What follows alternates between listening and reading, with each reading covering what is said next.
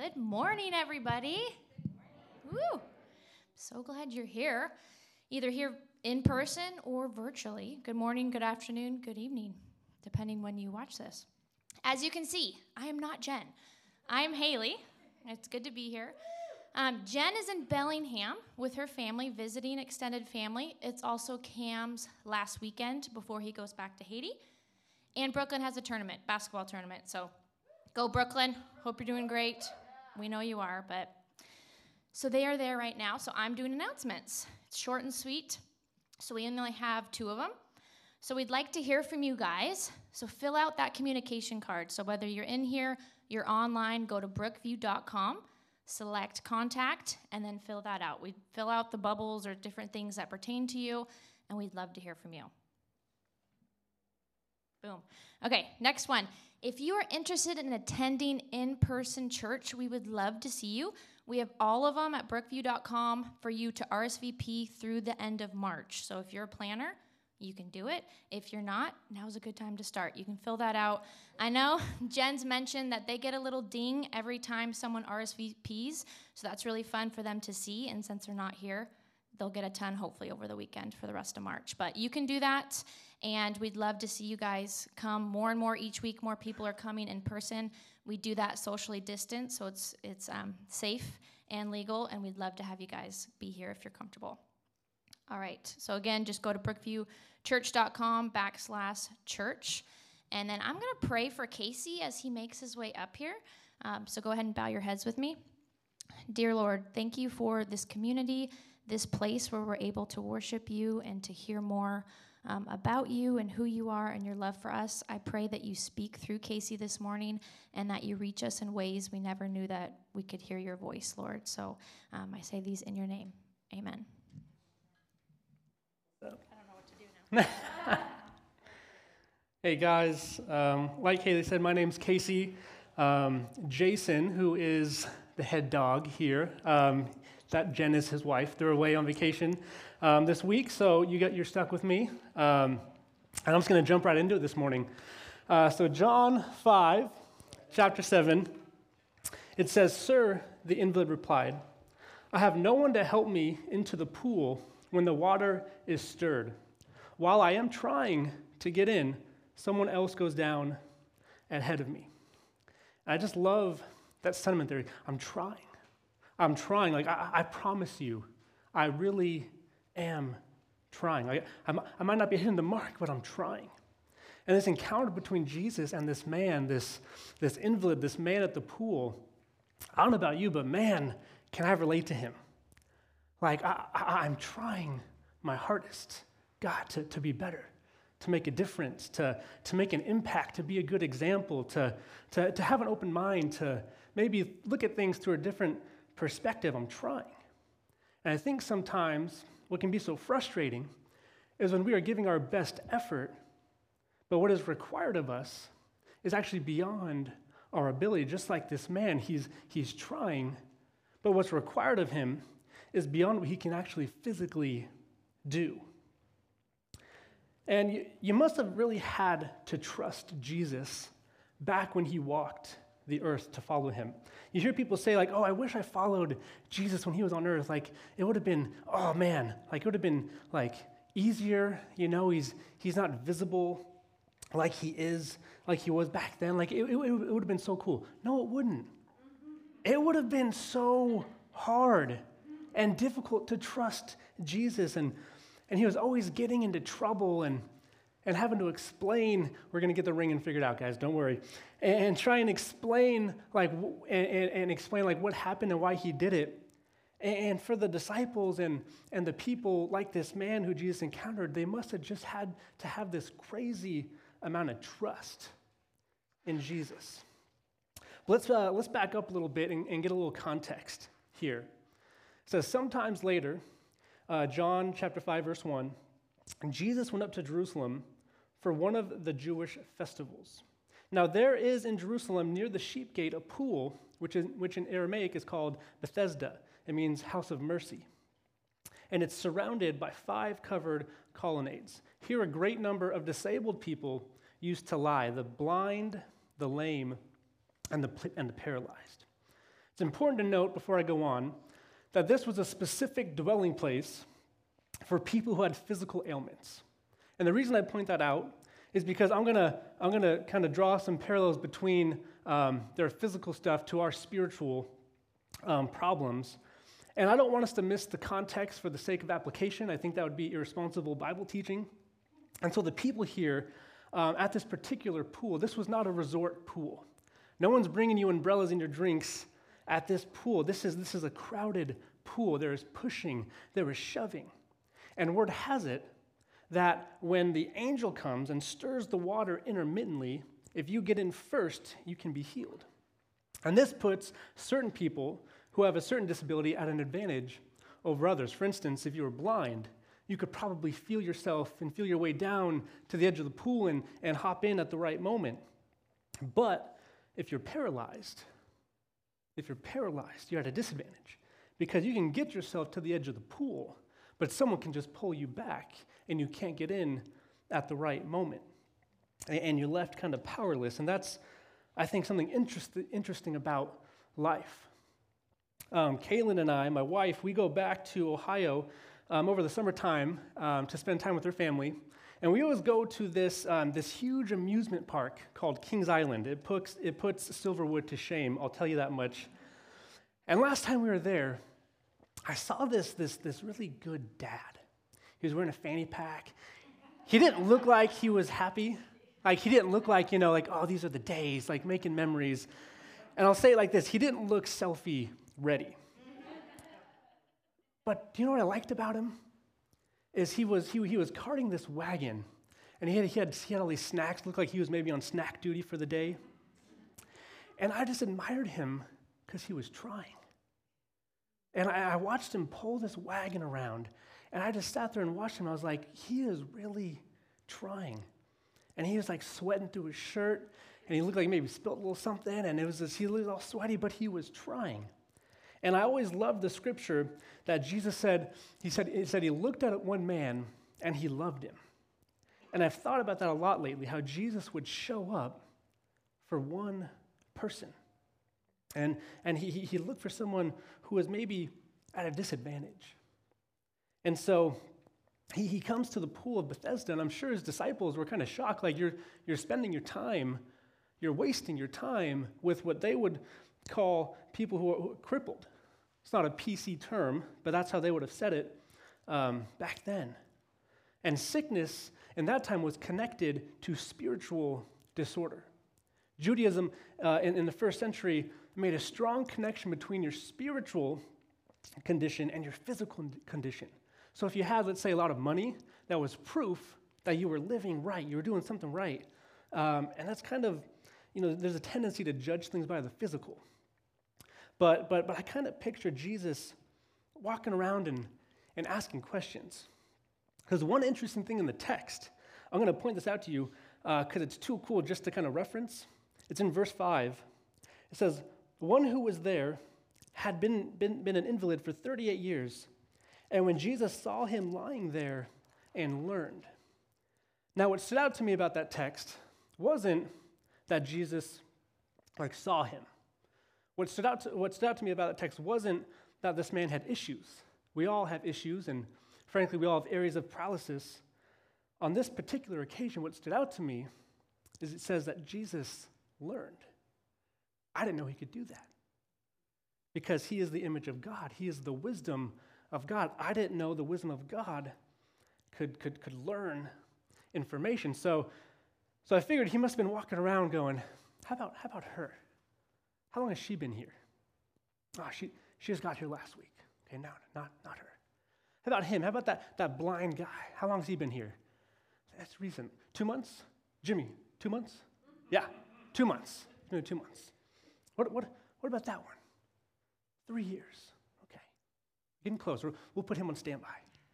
Because he's looking for someone to bless. He's looking to perform a miracle. He's looking for a platform to show his power. And what about him? 5 years. Okay. What about her? 7. Getting closer. What about him? 9. Okay. And then I think finally someone figured out, like, okay, if you're looking for someone who's been here for a while, I kind of see what you're doing here. 38 years, long enough that they had given up hope that anything could ever be different. And Jesus learned that there is one. And here's what I think is so crazy about this passage. Verse 5 says, one who was there had been an invalid for 38 years. What does it mean that Jesus, who only had 3 years to do ministry, stopped by, and he was on his way to a feast, but he stopped for one person? Does it mean, could it mean, that out of everyone I'm preaching to today, out of everyone who came here, who's streaming in live, that Jesus might have come for the one person who's pulling a wagon just trying to get through the week? The one person who's had the worst week. The one person who had a really rough upbringing. It says one was there who was lying there for so long. And you can kind of tell in his response to Jesus that Jesus asked him that. You could kind of tell he's tired of trying. He's tired of trying. My message today is for anyone who's tired of trying in any area of your life.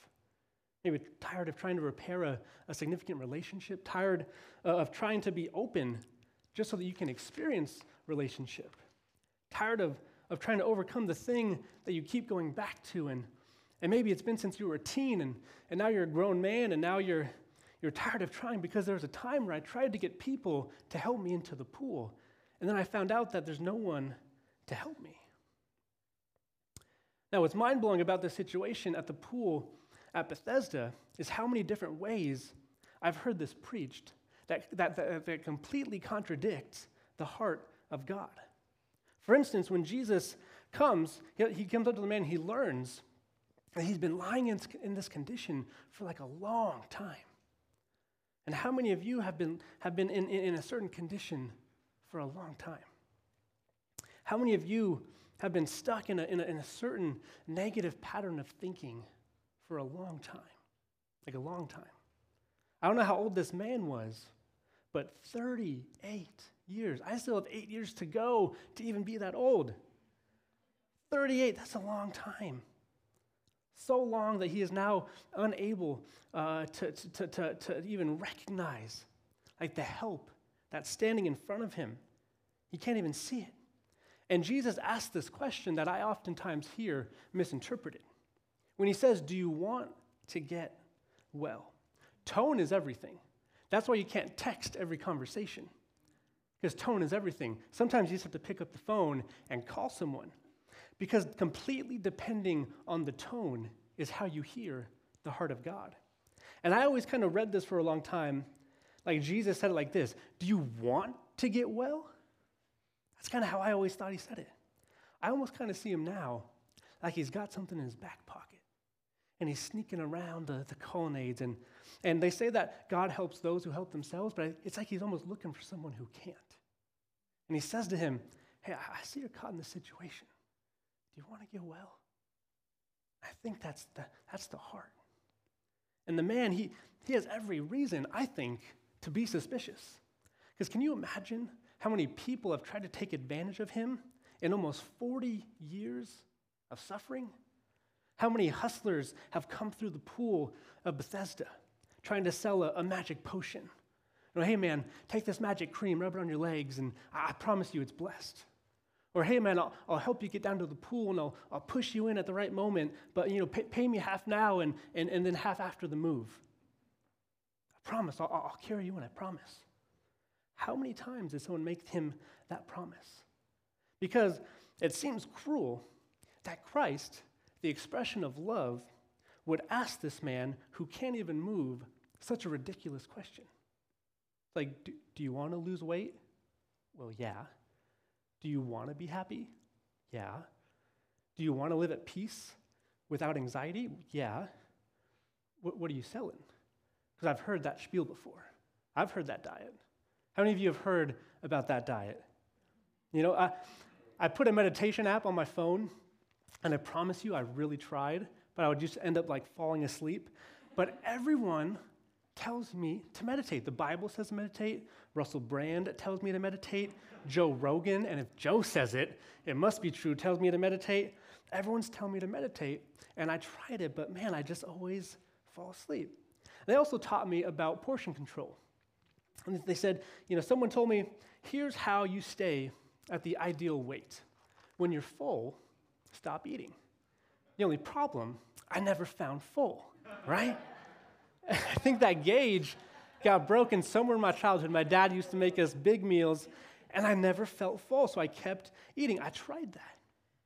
Do you want to get well? Yeah. I'm trying.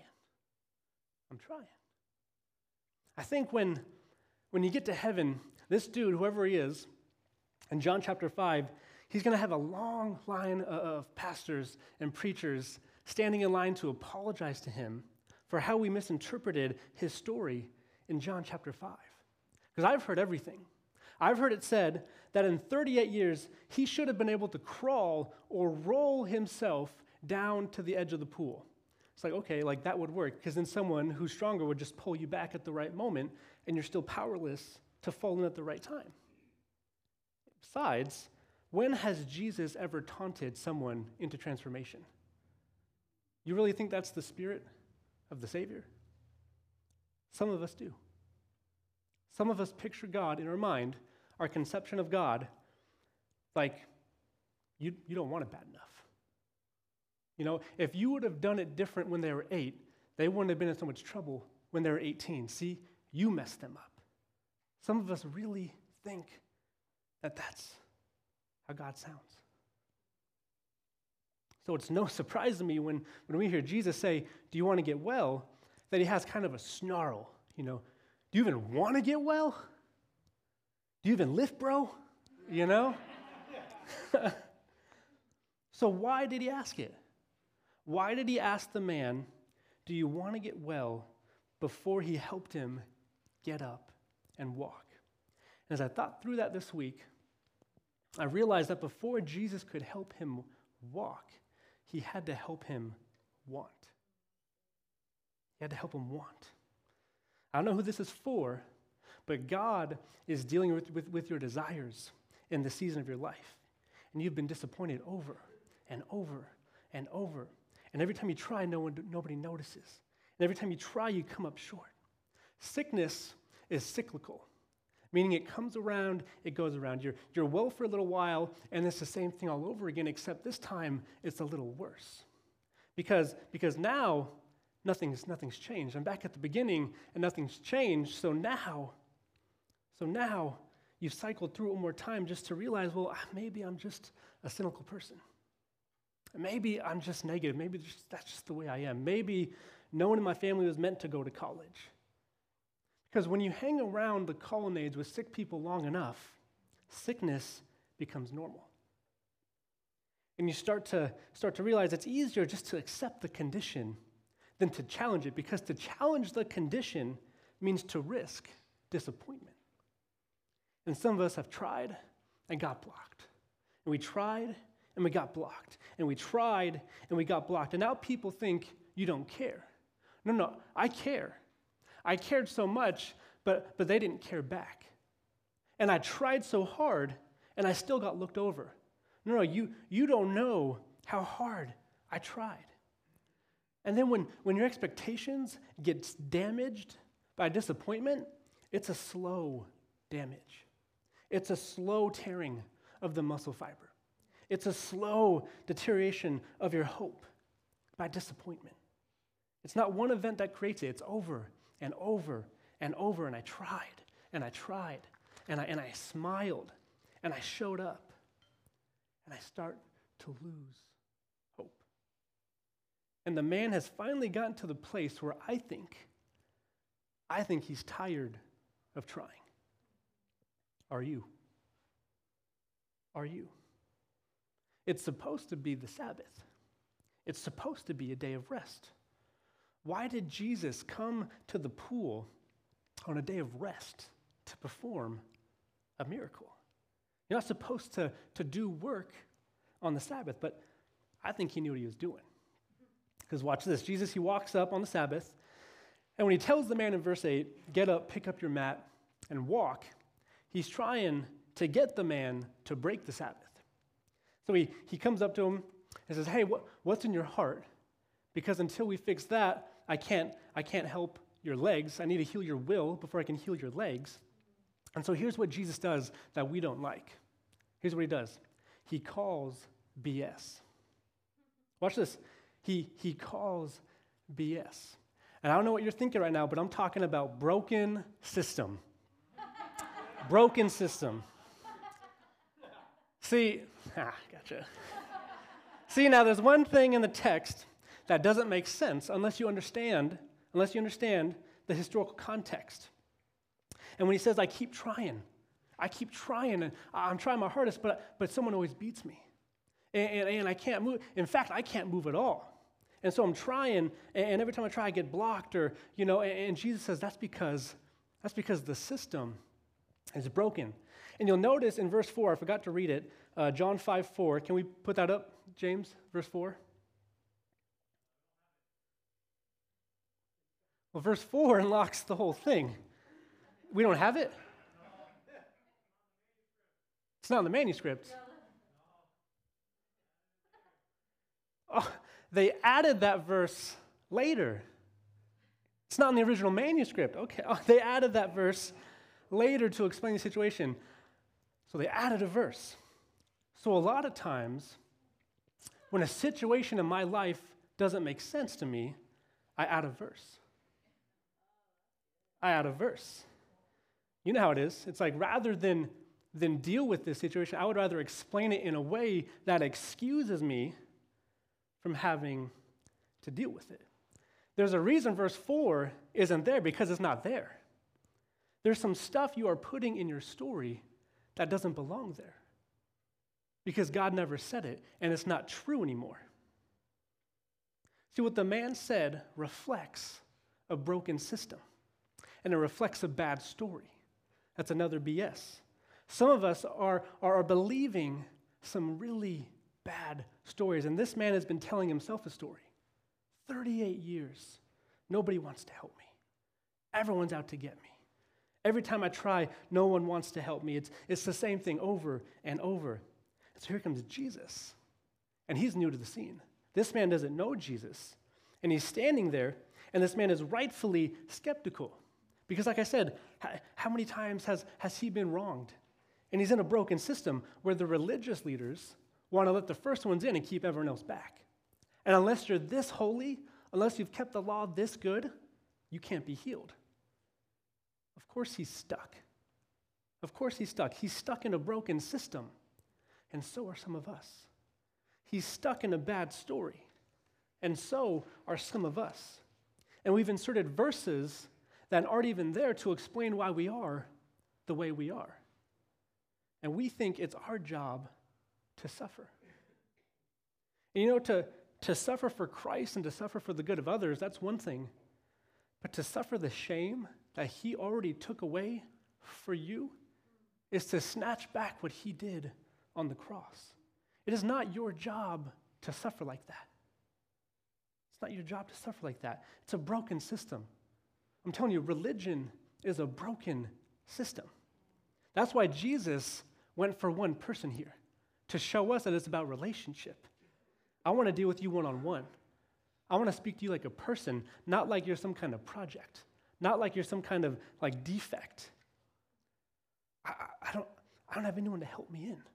Trust me, I'm trying. I'm really trying. And if you knew how hard I was trying, you wouldn't make fun of me like that and ask me a question like, do I want to get well?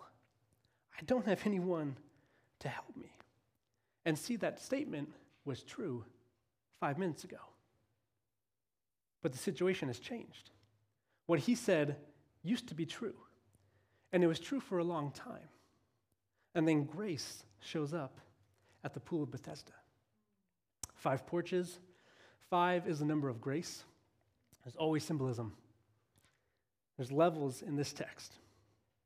Now grace is here, and what used to be true isn't true anymore.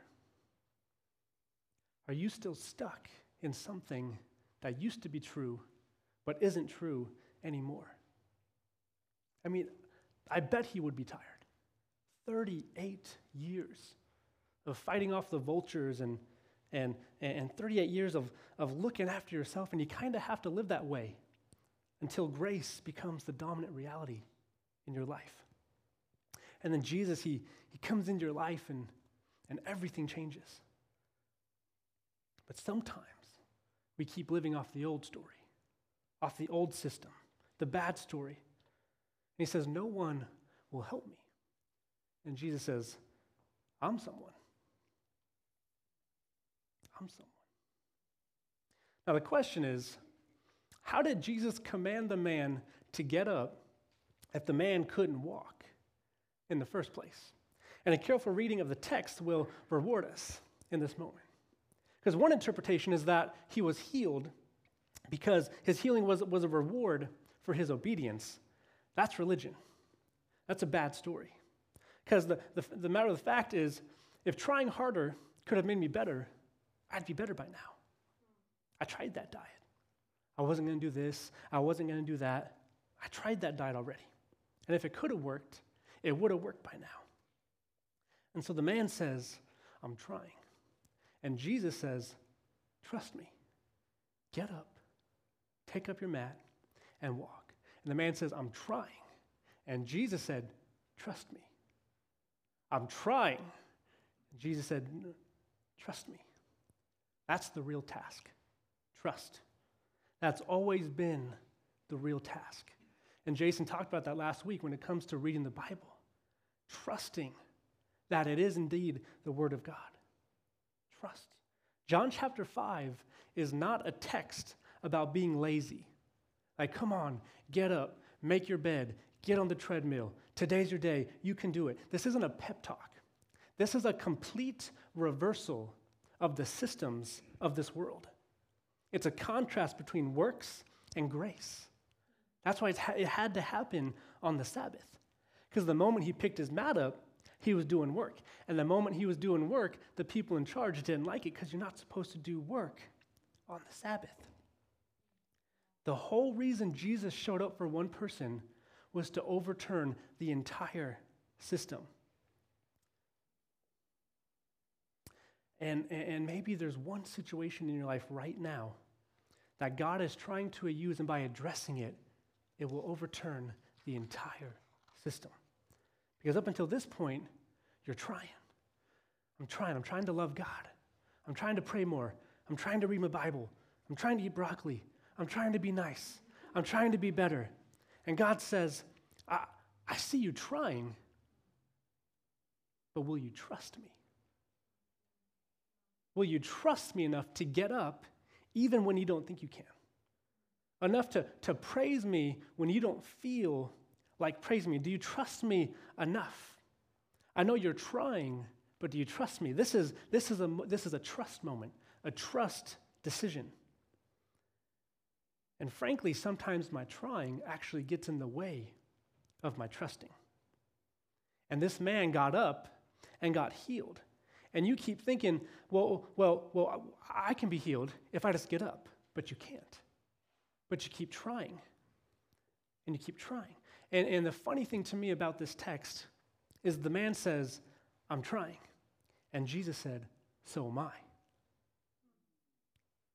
So am I. I'm trying to help you. You couldn't reach the water. I know that you grew up in a household that was broken. And there might have been some abuse. And I know you're trying to be a better man than your dad was. Or I know you're trying to be a better mom than your mom was. And I know you're trying to figure things out, and I see you trying. And I see you trying, and since you can't get to the water, I brought the water to you. And what it does when you get up, when you didn't think you could, it shocks the system. It shocks the system. God said, some of us we've been lying in this condition for 38 years, and I brought you to church today, not so that we could just sing a few songs and hear a few words, but I want to shock the system. I want to stir up the waters. I want to heal, watch this, your will. The man, his will had to be healed before his legs could be. And some of us, and sometimes myself, we lose that will to love, that will to be sweet, that will to be forgiving, that will to be whole. And sometimes you don't even want it anymore because I tried to want it, and it hurts to have hope. And then when you're disappointed time and time again, it's like, oh, like I said, it's that slow tearing where the hope, it just kind of goes away. And Jesus said, I want to help you walk, but first I have to help you want it, to want the right things again for the right reasons, to have the right desires. I've mentioned this before. When I lived in Australia, I worked on this property that had a really big pool. And if you ever owned a pool, you can know how hard it is and how much work it takes to keep a pool looking kind of like crystal clear. It's pretty challenging. But part of the process is that you have to shock the water. It's a treatment that helps kind of clean and neutralize. I don't really want to tell you all the things that it cleans and neutralizes. Bacteria, sweat, other bodily fluids. I'll let your imagination take care of the rest. So once a week, you have to shock the water. You have to shock it. Once a week, I come to church because sometimes my heart gets mixed up with some substances, some contaminants, some disappointments. Sometimes the world, it pollutes what's going on in here. And so I come to church, and please understand, I'm coming to treat my disappointments because I need living water. I don't want to die waiting by the pool. So I came to church, and I don't know if this is why you came to church for this reason, but maybe God needs you to shock the water, to shock it. Jesus said, I came to the pool at Bethesda, not just to look around and go home and say a couple of nice prayers, but I came to this pool, this house of mercy, to shock the water. And maybe he brought you here this week because you've been in this state of disappointment. And God said, I'm about to shock the water. I'm about to stir it up. And you say, well, okay, but God, he either does something or he doesn't. He doesn't just try. Well, but it said when Jesus went to Nazareth that he couldn't do many miracles there. It says he tried, but they tripped. So maybe he's saying, I'm trying to bring you the water. But we have to do the work and put in the trust and the faith. And I believe that there are many for whom this message is maybe just another Bible message. But I believe that there are some, and maybe even few, that this is the definitive word for your life. And you are like the man, and you've been paralyzed in an area of your life. And for a long time, you've been laying there, and you've been bitter for years about what your spouse did, about what your boss did, about what that family member did. And you've been trying. But this is not about trying. This is about trust. And you've been going back and forth and back and forth. And today, God is saying, let the water come to you.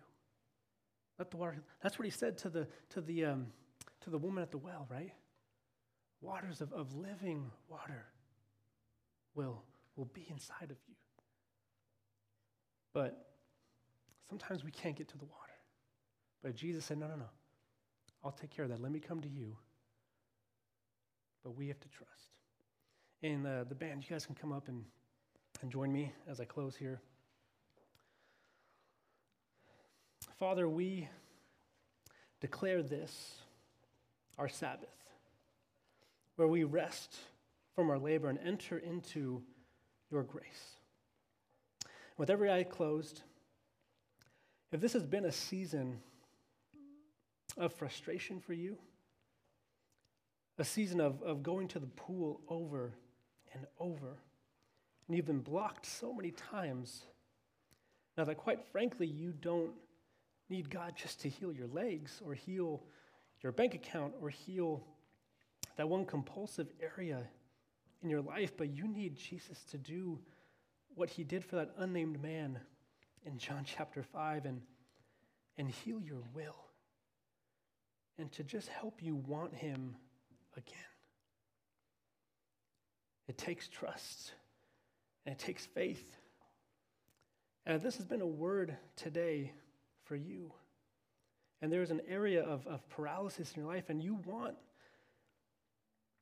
want Jesus to just come and bring you the water with heads bowed and eyes closed and not looking around, just lift your hand for living water in this moment. And shock the water. Shock the waters. Worship shocks the waters. Worship stirs up the complacent heart. Shock the waters today. Maybe you've been stagnant and you've been complacent and you've been blaming everybody and everything else. And this is just a time for you to not try harder, but to trust more. And to yield and say, yes, I'll get up if you'll help me. Jesus, we know that you're trying. We know that you are trying, that you're bringing the water, Lord, but help us. Help our will to want it and to see it and to desire it.